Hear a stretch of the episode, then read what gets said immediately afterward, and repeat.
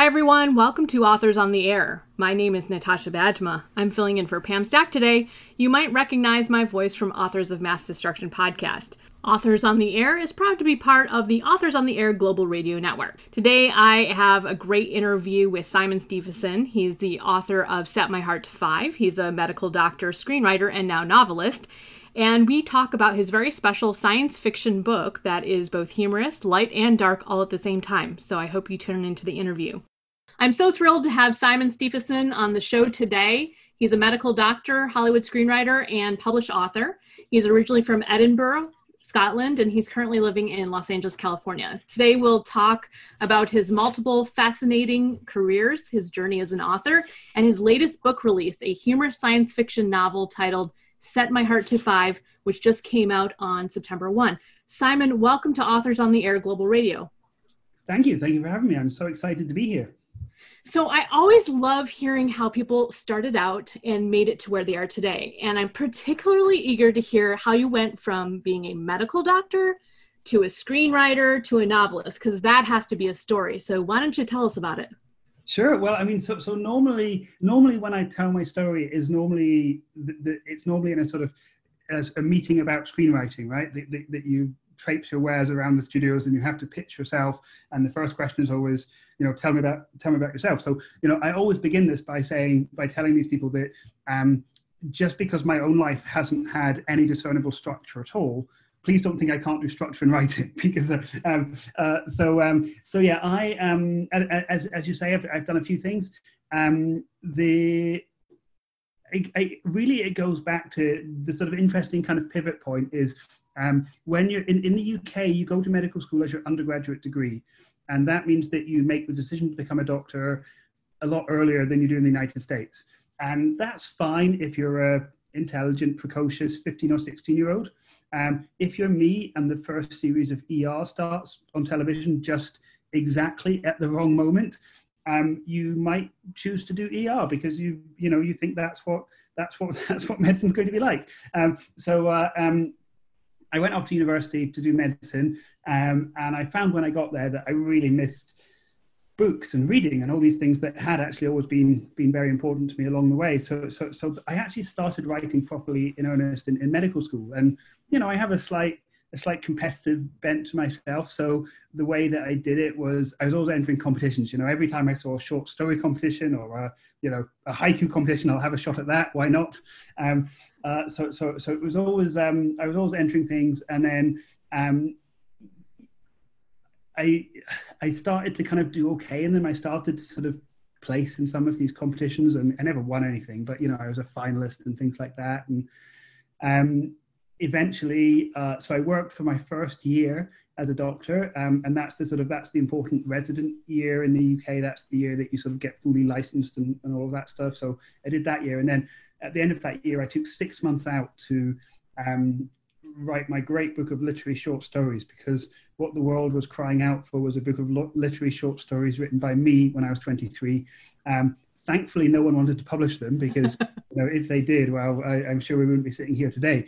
Um, uh, but um, one of them kind of through a, a, a combination of fortuitous circumstances, um, we got the chance to make into a short film, and I got to write the screenplay for that, and that kind of did okay in the you know British indie short film world, and off the back of that, I got some. It led to some work writing television, um, and the short version is that you know for many years I kind of bounced back and forth between uh, writing and medicine um, uh, until I think six or seven years ago, well, pro- pro- eight years ago now.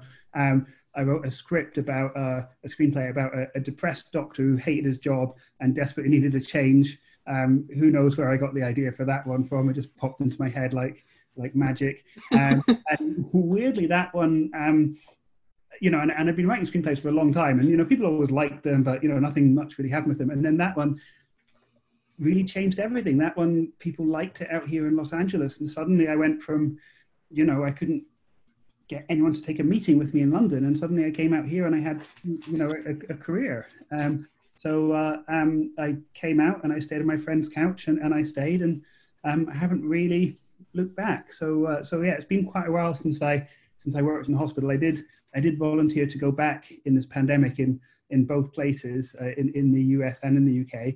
Um, and I think thankfully for everyone concerned, they didn't need me. So uh, so yeah, I hope I hope that continues. Um, well, that's really fascinating. It's it's interesting how we you know go on a journey to do one thing and then we kind of get uh, directed in another direction. Um, I, I started out my college career in studying German and German literature and then went on to do international relations, worked in national security, and now I want to be a writer. So there you go. Uh, oh, sorry, so, so, but that's interesting because that means you're a sort of a left brain and right brain person as well. Yes. Because I know I know a lot of people who are, you know, their their first career is is in something more sort of arts based. You know, they're they're English majors or English teachers and, and, and they plan to be a writer. But there's um, there's a few less of us that are you know there are science people that, that, that become writers. But I think it serves us well. I, I, think I think we're in a good spot. I think so as well. I mean, you mentioned structure. So even though your life and my life may not have been as structured as others would like it, um, we somehow have that analytic side that I think lends itself to writing for sure. Um, so you just released a science fiction novel, Set My Heart to Five. Uh, but it's not your first novel. You wrote one back in 2011, Let Not the Waves of the Sea, and it won all sorts of awards. And since then, you haven't written another. So I'm just curious, why why did that happen that way? Sure, no, it, it's it's a very good question. Um, uh, so that that first book was it was a memoir, and um, it was about the loss of my brother. Uh, I lost my my brother was a year older than me, um, and he died in the in the tsunami in, in the Indian Ocean in 2004. I, I, really tried hard not to write it. So I had, w- w- when the tsunami happened, I had been, you know, just going back to what we were saying earlier, I'd, I'd made the move from medicine to television writing, and I was doing that, and kind of, it wasn't the glory days of British television, and it certainly wasn't the glory days of, of my writing, but nonetheless, you know, I had kind of reasonably steady work, and I was sort of writing, I, I suppose, slightly gentle, slightly heartwarming comedies, and uh, it seemed like there was going to be, you you know, a, a, good career in that for a while. Um, and then I lost my brother, and I kind of spent a year mostly in Thailand because he had been in Thailand, and you know, I found the need to travel there and understand what had happened. Um, that again, like kind of from the science perspective, you know, almost that, that you know to be around those places and really just just try try, try and fathom it. Um, and so uh, when I came back to London after that first year, I tried to go back to um, to writing the writing the gentle comedies, and I couldn't. Everything I wrote, you know, ended up being about death or grief or about, you know, you know. And of course, you know, if people, if the script people are expecting coming in is a you know, gentle comedy, that just you know that does not work. So um, I went back to medicine, um, and then in the evenings and weekends, I I started writing about losing my brother, and I wrote it kind of genuinely not with the intention of publication, but simply as a kind of a creative exorcism. Like I felt like I have to get this stuff out of me, and until I do, I'm never going to be able to go back and write gentle comedy. Um, and so I did, and you know, eventually, of course, it took on a bit of life of its own, and people, you know, I'd shown it to a few friends, and they liked what I was writing, and so I carried on, and it, you know, got published. And when it became, when it was published, you, you know, there was this great moment where you know people liked it, and it got these lovely reviews. And I kind of decided at that point, okay, well then, you know, so this means I'm a writer I'm now a serious writer, and you know what serious writers do is they write novels. So I'm going to quit my job, you, know, and I'm going to you know just devote myself to to writing the great novel because that's that's what the world now needs from me. and uh, um, and I couldn't do it, and and so I I probably spent a couple of years because um, I, I had I had a little bit of money from from because the, the memoir had sold, I, I, had a bit of money to support myself for a year or two. Um, and I spent the best part of a couple of years um, trying to write a novel. And I probably started half a dozen novels. I probably got, you know, the first 20,000 words of, you know, all of them somewhere on a, on a hard drive in a drawer. Um, and with hindsight, like, I don't think any of them were particularly bad, but they just, none of them felt like, none of them felt like a story I desperately needed to tell. And I think that, you know, really what was going on was, was I had felt that the story about my brother was just, I just had this, you know, profound need to tell it. And nothing that I was going to write after that would kind of match up to that. Um, and so, you know, but I painted myself in a corner because the, you know, the money had kind of run out and I'd been away from medicine for a couple of years. And, um, uh, you know, by this point, I was living in my friend's spare bedroom, and that was that was kind of wearing thin as well. And uh, he sort of, you know, he he was great because he kind of took me aside and, you know, gave me a sort of a pep talk and said, you know, what's the plan? What are you doing? And and you know, he's, he's an architect, so again, that sort of structural, logical thing. And he said, look, you know, it's going to take years to write a novel. You, you, know, you used to do the screenwriting and people used to like it. Like, you know, you were seemed to be happier then. Why did why didn't you try that again? Um, and so I did, and, and and I put my all into writing some screenplays, um, and and those took off. And then, but which led to the move out here, and you know, of course, you get very immersed in that in that screenwriting world very quickly, and it's kind of it's kind of a hamster wheel. And you know, I always wanted to step off and write a novel, but uh, you can see all the other hamsters spinning on their wheels and you're kind of like well if, if i get off the wheel now then you know I, will never get back on. So um yeah yeah i mean years passed you know and, and i got this um i moved to san francisco. I got this job in san francisco and i spent a couple of years there. And as that was coming to an end my feelings of wow i really need to write this novel were kind of you know really those feelings were becoming very strong. And when i had the idea for this um for the current book for Set My Heart to Five, I really, for the first time since writing about my brother, I really had that same feeling that this is a story I'm going to tell, and I'm going to tell it as a novel, and I know I can finish it. Like I know I'm not going to get to twenty thousand words and say, "What's the point? I'm not interested in this. Who else is going to be interested in it?" Um, so, yeah. so that, that's quite a long answer, but it was mm-hmm. quite a long winding period as well. Yeah, definitely. So, you know, I think what people who've never written a novel don't necessarily understand is how much blood, sweat, and tears does go into a novel, how much time you spend, how how long, what what dedication that takes. And so, you know, you want to be passionate about your writing.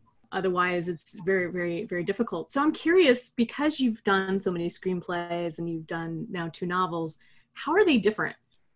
How is writing a screenplay and novel different? Yeah, yeah. I mean, you know, and, and I hate to say it because, because it sounds so reductive, but you know, we're, we're, we're scientists, so um, you know, the simple length I think is is just such the huge thing. So, you know, my screenplays tend to run at fifteen to twenty thousand words, and a the current novel is about ninety five thousand words.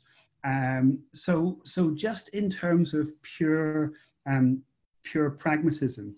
Um, if you you know you can really you know if you if you drink your coffee and you know what you're going to write you know you can really crank out a screenplay in you know not actually that huge an amount of time. And so you know so, and sometimes that's my technique is, is, i'm a great believer in you know don't get it right get it written. And i love to just you know i love to have something down that i can work from mm-hmm. uh, you know as opposed to you know sitting around and thinking hypotheticals. Um but it, then I think the the challenge with that is that you can't really do that with a novel because you know no one can no one can crank out 90 i mean maybe maybe people, people can i don't know i, I certainly can't. Um, uh, so um, yeah I, I think that's such a huge thing. And then but then in terms of the two disciplines i think one thing that's been really good for me is with with novel writing you know there seems to be this sense that you know the novelist is supposed to be this great solo creative genius and you're supposed to go and lock yourself in your in your cottage in the highlands of scotland or your garret or wherever people go in, in america um, and uh, you know write your great opus and come back and present it. Um, whereas with with screenwriting you know it's absolutely the opposite. So you know if you you know get a gig to write a screenplay for a studio you know, often, you know, I mean, you know, there'll be five meetings before you start writing, and you know, you'll all agree what you're going to write, and then sometimes they want to see an outline, and they'll have thoughts on that, and you know, and then the the script contract itself, your your contract will be for you know usually at least three drafts, you know, with the understanding that you know the first draft isn't going to be the perfect thing, and you know, obviously as a writer, I I naturally kind of slightly rail against you know other people having too much input and you know uh, I, th- I, think I think we, we all have to balance that. But I think just the sense of I, I, guess there's craft and there's art isn't there? And and novels I think you know by and large we tend to think of them as art. And we don't as you say we don't kind of think about the craft and just about the the hard work that, that, that goes into them you know because it's supposed to just be inspiration. You're supposed to you know it's supposed to flow through you whether with screenwriting, I think there's much more understanding that, you know, it's a craft and, and it's kind of you know actually i think it has been good for me to sort of you know be open to other voices you know maybe earlier in the process than, than i would normally like i think you know with those other books that i tried to write the failed novels i think you know I, I doubt I even spoke to anyone about what I was writing. You know, it was a big secret because it was my big novel because I was the creative genius. this one, I certainly, you know, much more, you know, spoke to a few, you know, a few people who I trusted about and said, you know, this is what I'm thinking about writing. You know, what do you think? And and I think already I was so set on it, I wouldn't have been, you know, if someone had said, oh, that sounds like a terrible idea, what are you doing? Um, I probably wouldn't have, you know, paid that too much heed.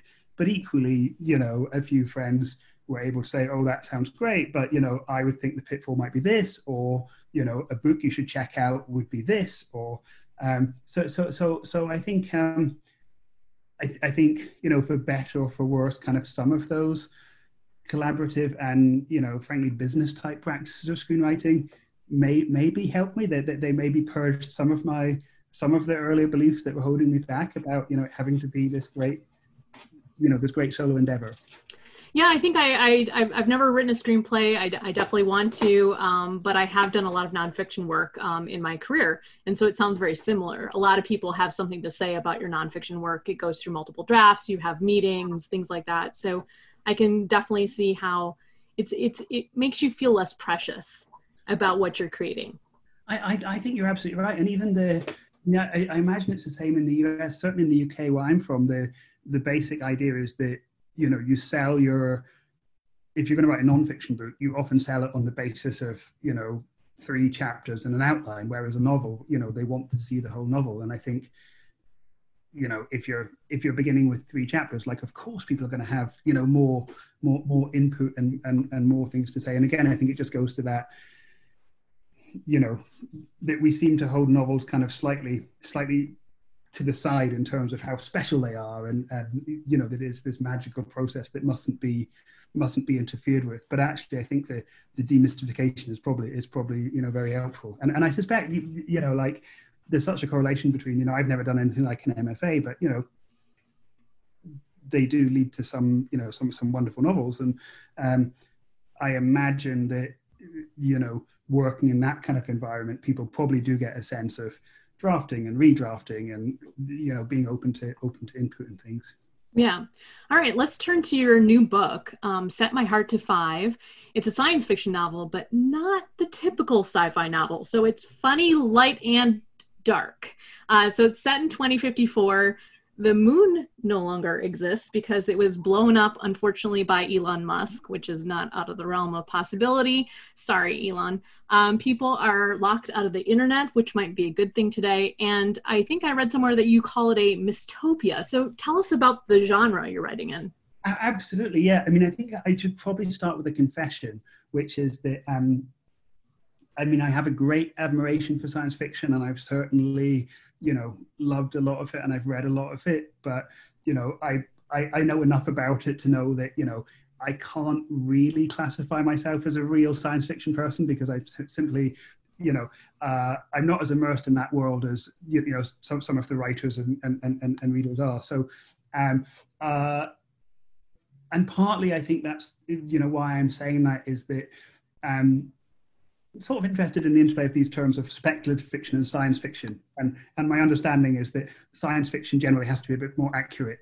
So, uh, so, so, so I'm going to go ahead and call this speculative fiction. Um, uh, um, I think the, um, and, and, and the world is, is absolutely, as you say, um, the, the, the miss-topia thing. So, I mean, I love dystopias. You, you know, I've got shelves full of them. Um, but equally, you know, I, I, definitely reach points where I'm, you know, I've had enough of them, and you know, especially as the, the world we live in now, sort of, you know, edges ever closer to a dystopia. You know, sometimes we don't necessarily, or I don't necessarily feel like I'm going to go and pick up the road and read that tonight. You, you know, because because I've just watched the news already, and that was almost just as bad.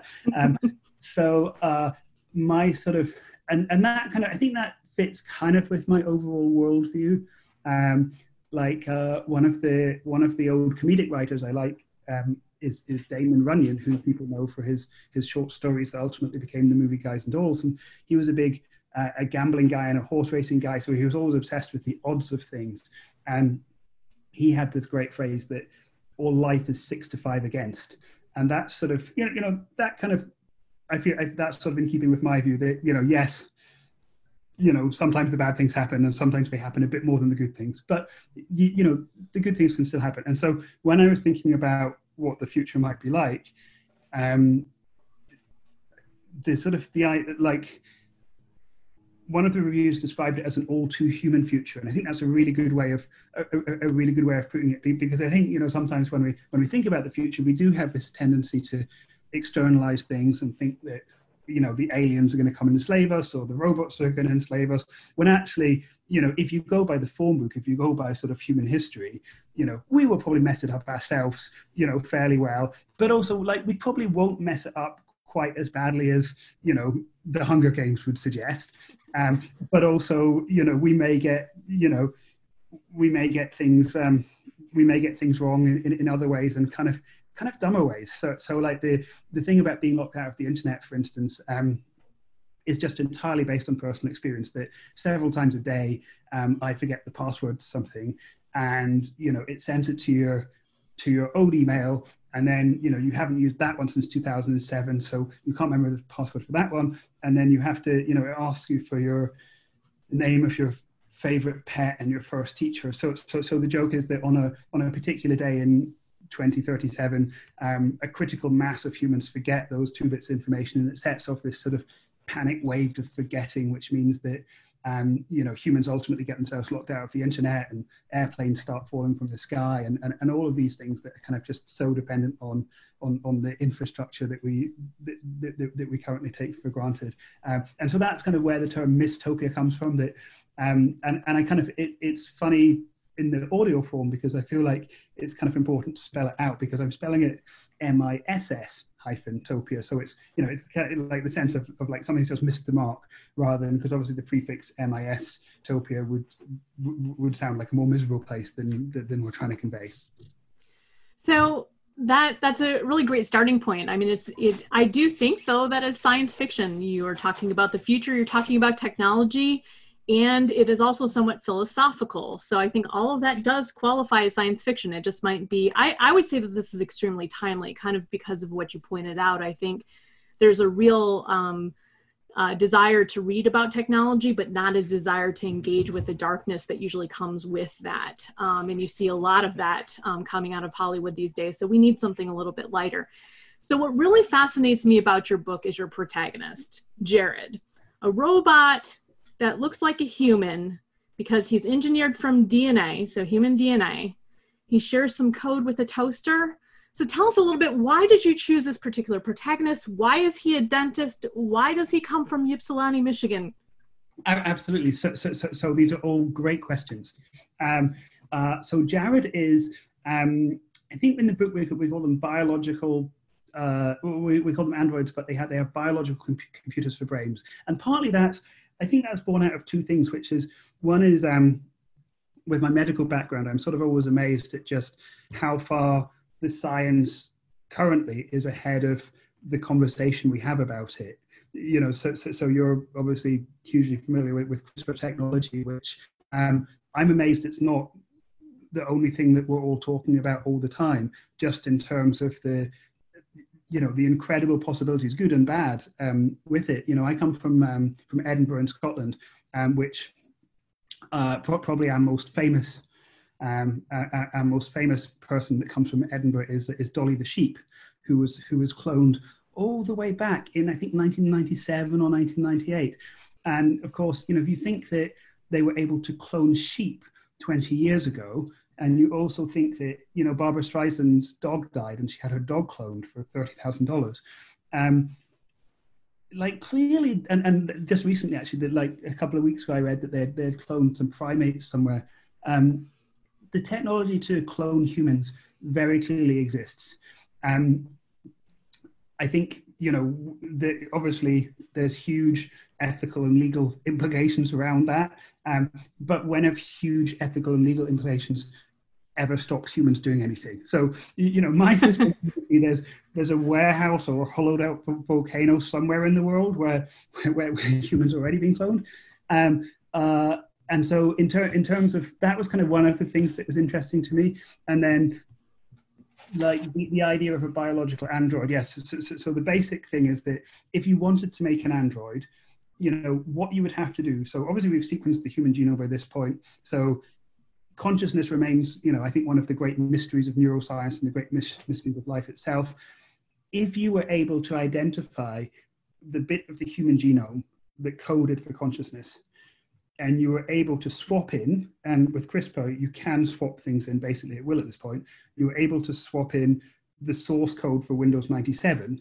Um, then oh no, please no. yeah, I mean, well, then you might have a biological computer, but you know it would crash a lot because Windows, 9, Windows 97. Um, so, um, and you will know a lot more about this than me. And I, I've actually been, you know, every time I've said this, I've kind of got less and less certain of myself. But but you'll be able to tell me if, if it's true or not. But during the writing of this book, I was talking to a um, a, a, a programmer friend, and they were sort of making the point that um, source code can actually often be sort of swapped like, like he basically described it as cut and pasted from you know device to device to application to ap- application that you know there's a certain amount of um, yeah yeah cutting and pasting um, that, that goes on. So the idea with you know jared is that his operating system was originally developed for household appliances so you, know the code that your that your toaster runs on, you know, ultimately evolved to be the code that's used in these in in in, in, in these androids. So, so, so, Jared is sort of, um, you know, I, I think it's part of his, you know, part of his programming is he's got this, you know, fairly high level command to always try and seem as reassuringly human as possible. Um, and of course, you know, as an Android, that's just something he gets horrifically wrong.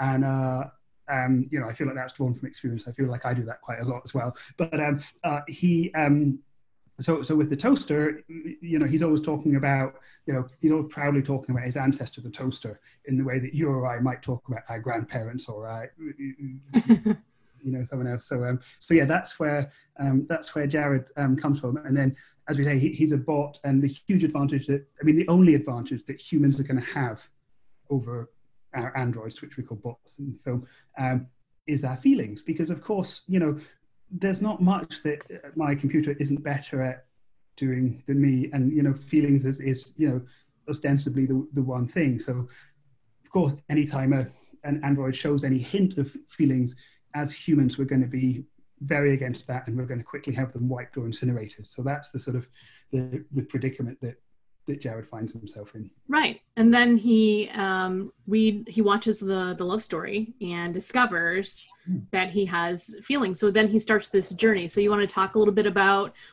why he goes to Hollywood, for example. Sure, exactly. So um, when when Jared begins to think he might have feelings, he's he's first told this by he's he's a dentist because we, we make the androids do the jobs we don't want to do, and dentistry being be, being top, top of that list. Um, and of course, the other joke is that um, uh, androids will make brilliant dentists because they don't have empathy. You know, so just getting that tooth out straight away. Um, so, um, but when he begins to, when they begin to suspect he might have feelings, his friend, who's a human doctor, says, um, "Let's do an experiment." And Jared says, "Oh, brilliant! I love experiments. I love science. I'm an android. Brilliant." And so the experiment is go and see a movie. And so he sends Jared to see this movie, and Jared doesn't quite know why he's gone to the movie, but at the end of the movie, he notices that you know his shirt is soaking wet, and he it hasn't come from the ceiling. He hasn't spilled a soda, and he realizes that it must have come from his eyes. And his logical conclusion is he must have had some allergies or something because you know androids don't have feelings. So he goes back to the doctor, and um, the doctor says, "How was it?" And Jared says, "Well, it was fine, but I got these allergies." And, um, and, and and the doctor says, "Well, you know what I didn't tell you is our experiment was actually it was a blind experiment." Because there was a bit of information that I didn't tell you. And what I didn't tell you was that the movie I sent to you was one of the most notorious tearjerkers of the 20th century. Um, so, uh, so, so that's the sort of um, the cue for, for Jared to believe that, that he may be beginning to feel and then the sort of the experiments with the movies continue so you know he, he undergoes this kind of emotional awakening um, which is sort of rapidly accelerated by seeing movies and the feelings that they that they generate in him. Um, but of course bots aren't allowed to go to the movies. So, yeah um, because it's you know it's a human pastime and it's a hint of feelings. So um, when the bureau of robotics catch wind of this situation they send a notice to jared to, to attend for for incineration. Um, and uh, of, co- of course you know jared being a dutiful bot is about to go but for one last sort of hurrah the doctor decides to show him one last movie and the movie is is blade runner which is of Uh-oh. course you know about uh, uh, um, you know about androids who feel so you know jared sees blade runner and of course he thinks it's the greatest movie ever made and uh, he says to the doctor look if we could just get humans to see this movie because it's so moving then they wouldn't want to incinerate me because they'll know that you know bots with feelings were like no one can watch roy batty die on that rooftop and talk about his memories being lost like tears and rain and think that he should be incinerated and the doctor says well the problem is jared all humans already saw this movie. And Jared says, well, how can they, why do they still want to incinerate me? And the doctor sort of, you know, he's looking for some explanation. He says, well, they made this movie back before we had androids. And so, you know, humans now look at this movie and don't think, aren't androids sympathetic? You know, they look at it and think, wow, aren't humans so sympathetic? We can even make androids seem sympathetic. Um, and of course, Jared, this is where Jared's sort of fuzzy, fuzzy robot logic kicks in. And he says, wait, did you just say that if I was to write a movie about feeling bots because I'm an android myself and it moved humans, then they wouldn't want to incinerate me. And the doctor says, no, that's that's it. I definitely did not say that. And Jared says, well, no, but that's that's the logical inference. So I am going to travel to Los Angeles and write my own movie and you know convince humans that they should permit androids like me to feel. And the doctor says, look, what on earth makes you think that you would be good at writing a movie? And uh, uh, Jared says, "Well, because movies are formula, and androids are brilliant at formula." So, so that's sort of what uh, what sets him out on his quest. Oh, that's just fascinating. I love I love the darkness in there though, the incineration and the notice from the Bureau of Robotics. That's that makes my heart go pitter patter. Um, uh, what's interesting about um, humans and robots and the whole question of you know sentient life and will robots exceed human intelligence at some point in our lifetime is that I think fundamentally humans fear that robots will become too much like us. And, you know, I think if you dig deep down, humans never knew a weapon that they didn't want to develop. You know what I mean? So I, am curious what you think about do we have to worry about robots having feelings in our lifetime? You set this in 2054. I think I'm going to still be alive. Do I have to worry about this? Um, I, I, I would love to know the answer. I mean, I, you know, partly my my take on this has always been that um, you know, technology makes my life infinitely easier. You, you, you, know, here we are chatting on, chatting away, you know, through this miracle of video conferencing um, uh, with our wireless headphones and, and, and all the rest of it. And, and so, you know, I'm a huge fan of the benefits of technology. And I don't, you know, I don't really see that it's sinister. I think, you know, my worry is just more, um, yeah, that you know Elon Musk will use it to incinerate the moon, or you know, you know, we'll, we'll, we'll, whoops, yeah. Um, uh, there is, but there, there was one quote which really um, hit me.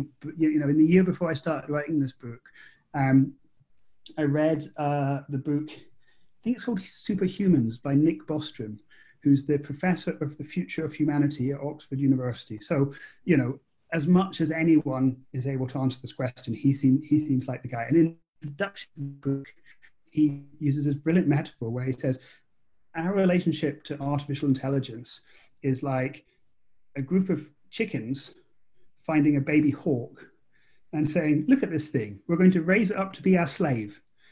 Um, so, so, so he's obviously, you know, at the at the pessimistic end. Um, uh, but I, I, mean, should, should we be worried? I, f- I feel like you're the person that would know the answer to this. You know, I'm of two minds. So I, I like to, you know, be ignorant, blissfully ignorant, and say it's not going to be happening in my lifetime, so I'm not going to worry about it. I choose not to worry about it.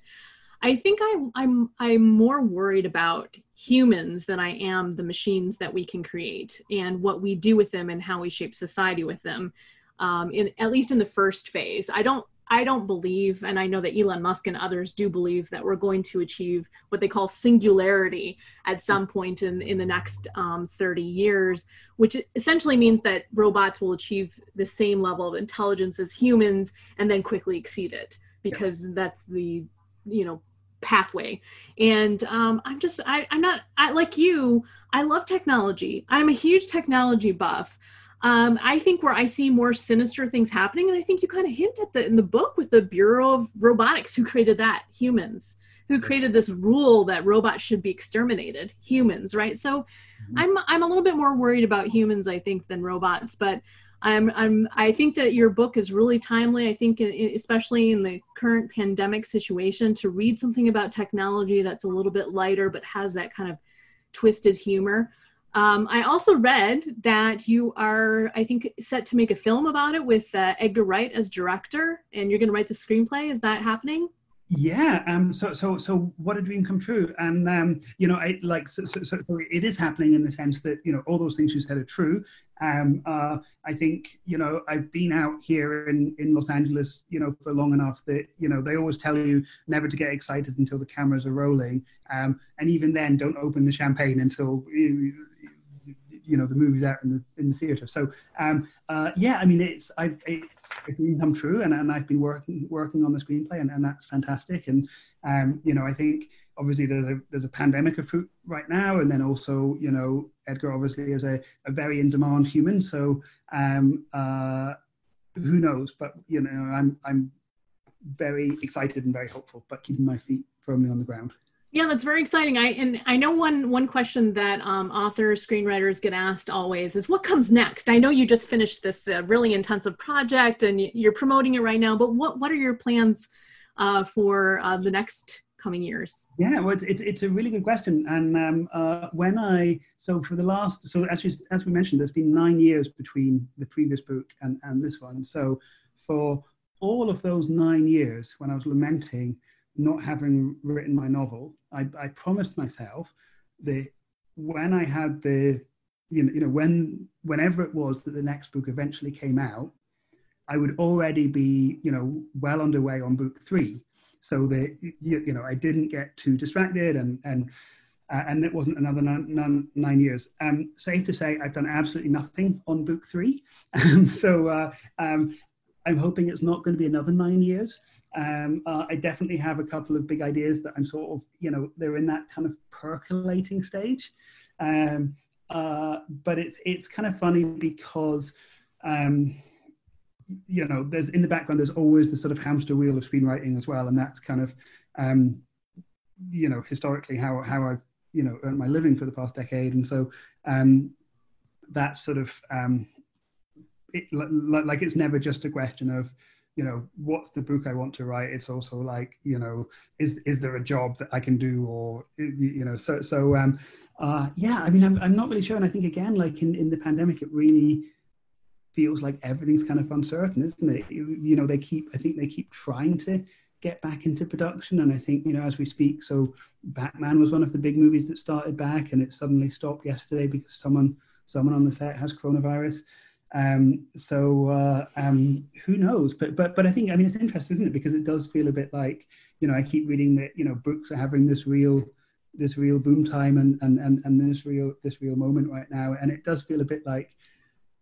you know in in, in the race to to move into the future. Sometimes we forget you know so, some of the great stuff about you know our current and previous existences and you know perhaps the pandemic has given us a given given us a bit more time to to, to think about that. And, and certainly for me, um, the satisfaction of, you know, having a, having written a book and, you know, people re- read it is, is huge, you, know, you know, and I think perhaps, you know, because it is, it is a lot more me than, you know, many of the screenwriting things I work on because, you know, a lot of the times, you know when you work on those things it's you know it's somebody else's book or somebody else's idea or as we said you know there's there's 25 voices in the room and you're and you're one of them and you know that's great it's a privilege to be part of that but um, there's something very unique about you know having people having people read your book and and getting to talk to people about it Yeah, definitely. So I hope all the listeners go out and get Set My Heart to Five uh, right away. It uh, came out on September 1. That was earlier this week. And I think in all the forms, right? Audiobook.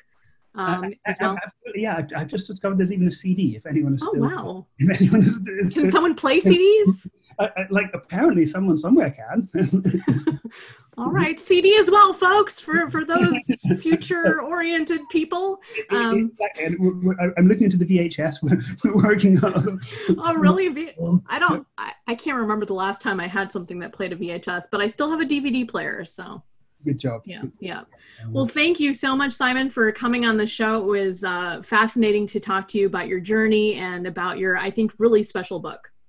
Thank you so much. Thank you for having me. I've really enjoyed it. Thank you.